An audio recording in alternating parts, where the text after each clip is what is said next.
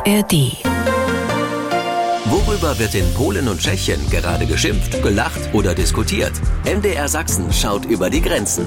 Mensch Nachbar, ein Podcast von M D R Sachsen. Januar ist ja schon fast wieder rum, Mensch, das Jahr vergeht. Aber eine Konstante, die gibt's. Wir hören immer einmal pro Woche, was die Polen und die Tschechen aktuell so umtreibt. Willkommen also zu einer neuen Runde Mensch Nachbar. Ich bin Jan Kummer und in bewährter Weise, muss man ja schon sagen, ein fröhliches Hallo an unsere Experten für die Seelen der Nachbarn, Petr Kumpfe in Tschechien. Hallo aus Liberec, dobry den und dobry poslech. Und Tomasz Sikora in Polen. Ja, hallo, dobry wieczór, witam z Wrocławia. Tomasz, bei euch ist auch so ein Haufen Frühling gewesen diese Woche oder ist im Osten alles halt kälter? Bei uns in Polen wird das Wechsel vom Winter zu Frühling noch lange dauern. Es gibt Sprichwörter, die das bestätigen, zum Beispiel Luty, podkuj buty. Das heißt Februar, mein Lieber, schnür die Stiefel. W marcu jak w garncu, das heißt März ist wie ein Eintopf, also alles ist dabei. Und auch im April wird es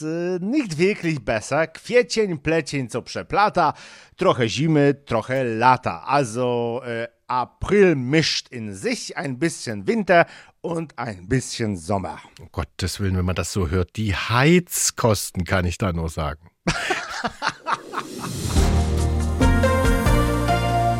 Mensch Nachbar bei M D R Sachsen, unser wöchentlicher Blick über die Grenzen. Und da staunten jetzt viele Tschechen nicht schlecht, als sie beim Surfen im Internet von ihrem Präsidenten den ultimativen Tipp bekamen, sich eine App aufs Smartphone zu laden und damit jeden Monat umgerechnet dreißigtausend Euro zu generieren, Petr. Werden jetzt alle Tschechen plötzlich im Handumdrehen reich? Äh, nein, leider nein. Du sprichst über ein Video, das seit gut einem Monat die Runde im Internet macht, äh, wo ein echter Moderator und der echte Präsident über eine App sprechen, äh, die durch Investieren vom kleinen Geld jeden Monat Einkünfte von mehr als dreißigtausend Euro verspricht. Äh, ja, es handelt sich aber wie erwartet um einen Betrug. Das ist aber jetzt wirklich nichts Neues. Mails, in denen zum Beispiel afrikanische Prinzen Geld verschenken oder Anzeigen, die märchenhaften Reichtum versprechen, die kursieren ja im Internet schon seit eh und je. Seit einigen Jahren haben wir auch in Tschechien verschiedene Betrugsschemen, äh, bei denen bekannte Persönlichkeiten durch kleine Investitionen regelmäßig viel Geld versprechen. Äh, das aber nur mit Fotos und äh, mit Artikeln, die äh, ausschauen, als wären sie aus einer echten Zeitung. Das Neue hier daran ist die Verwendung künstlicher Intelligenz, die ein Video geschaffen hat, das unglaublich echt wirkt. Äh, sogar Experten sind schockiert, weil das Video so verblüffend blüffend echt ist. Der Präsident spricht mit eigener Stimme, sogar die Lippenbewegungen passen.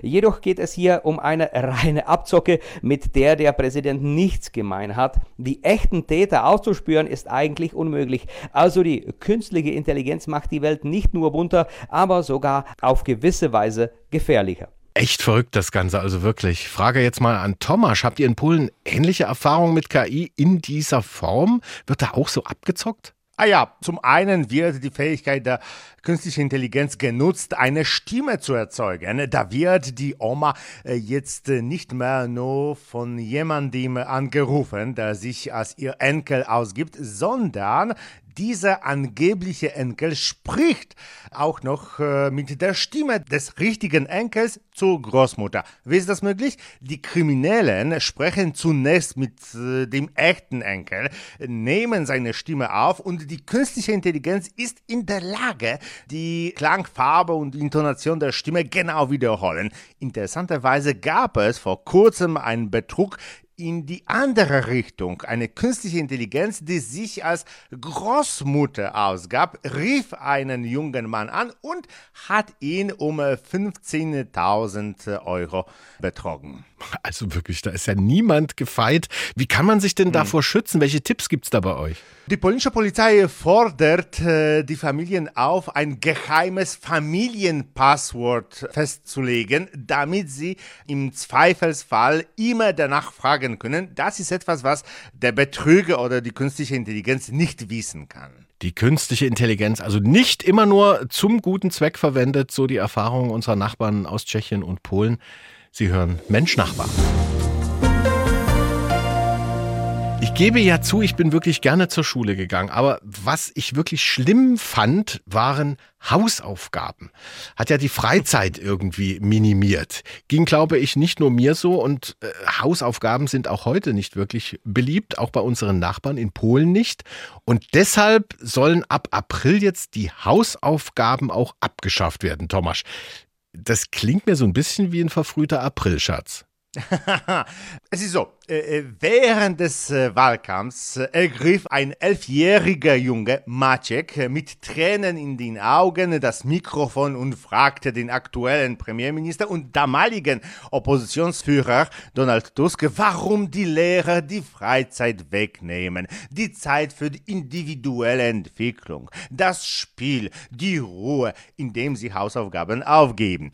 In der Tat sind die polnischen Schulprogramme überladen und die Lehrer geben eine Menge Hausaufgaben auf. Es wurde errechnet, dass ein polnischer Schüler bereits im Alter von zehn Jahren im Durchschnitt vier Stunden am Tag Hausaufgaben machen muss oder musste.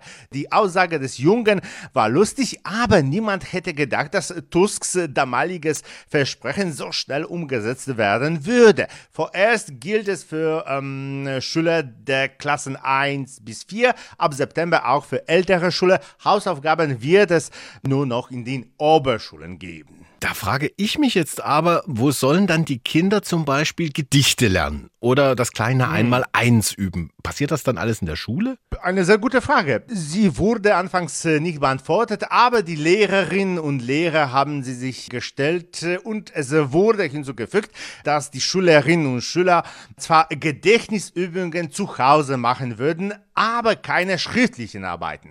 Gedichte und das Einmaleins werden also weiterhin zu Hause gelernt.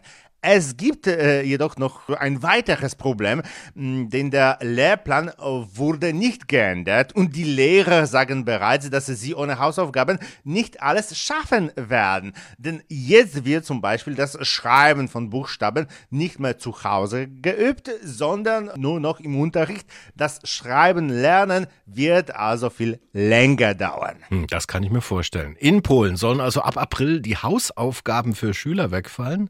Komisch. Also das hat beim Thema Ferien jetzt noch niemand gefordert. Und über Ferien reden wir gleich.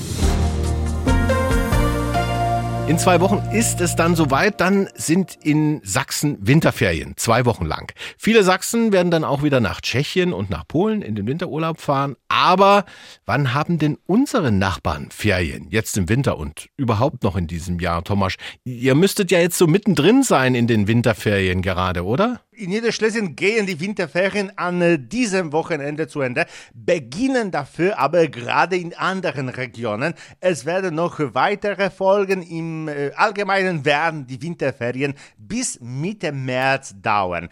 Es ist schade eigentlich, dass Sachsen äh, die niederschlesischen Besucher so wenig eingeladen hatte. Denn wegen der Inflation der letzten Jahre liegen die Hotelpreise in den polnischen Ferienorten auf dem Niveau deutscher Hotels.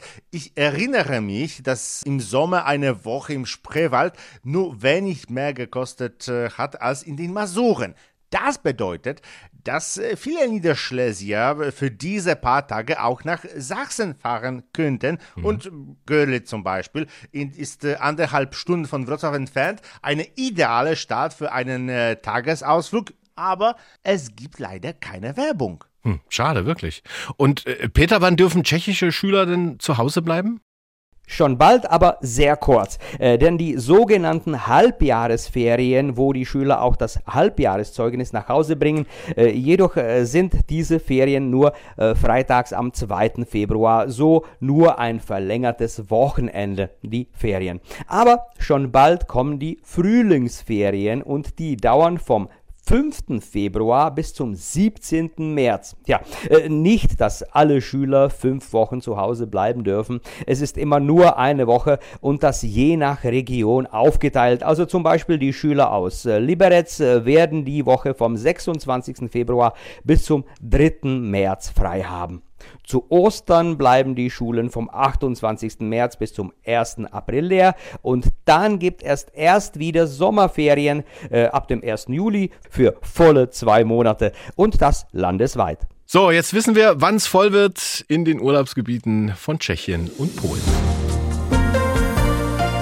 Gehen wir auf die Zielgerade hier bei Mensch Nachbar, und zwar mit Elon Musk machen wir das. Der Unternehmer und Milliardär, der war ja dieser Tage in Polen. Tomasz, Autowerk oder Batteriefabrik, was hatte Musk für euch im Gepäck? Und hier werde ich dich überraschen, denn Musk hat uns alle überrascht.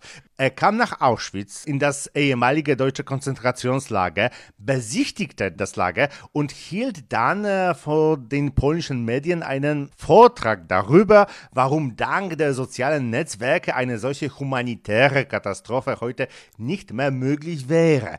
Er tat dies auf seine eigene, äh, pff, etwas respektlose Art und Weise, indem er zum Beispiel einen selbst gebastelten Tweet vorstellte, den äh, ein Gefangener äh, nun verschicken könnte, sodass die ganze Welt sofort von der Vernichtung erfahren würde.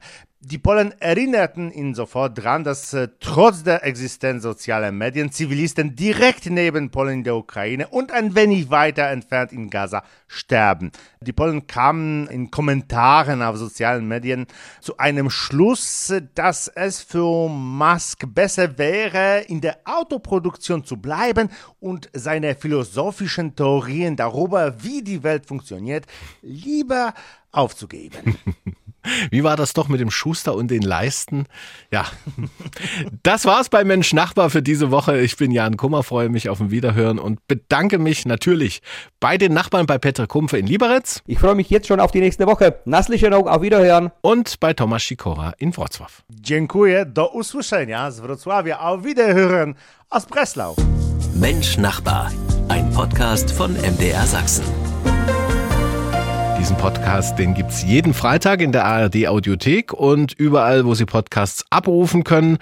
Und gleich dort um die Ecke gibt's noch andere Podcast-Schmeckerchen hier von uns, von M D R Sachsen. Aufgefallen zum Beispiel ist eins davon, dreht sich rund um das Thema Kultur. Da erfahren Sie zum Beispiel, warum die Tuba das Instrument des Jahres zweitausendvierundzwanzig ist oder wie der Schauspieler Tom Pauls auf dieses Jahr schaut. A R D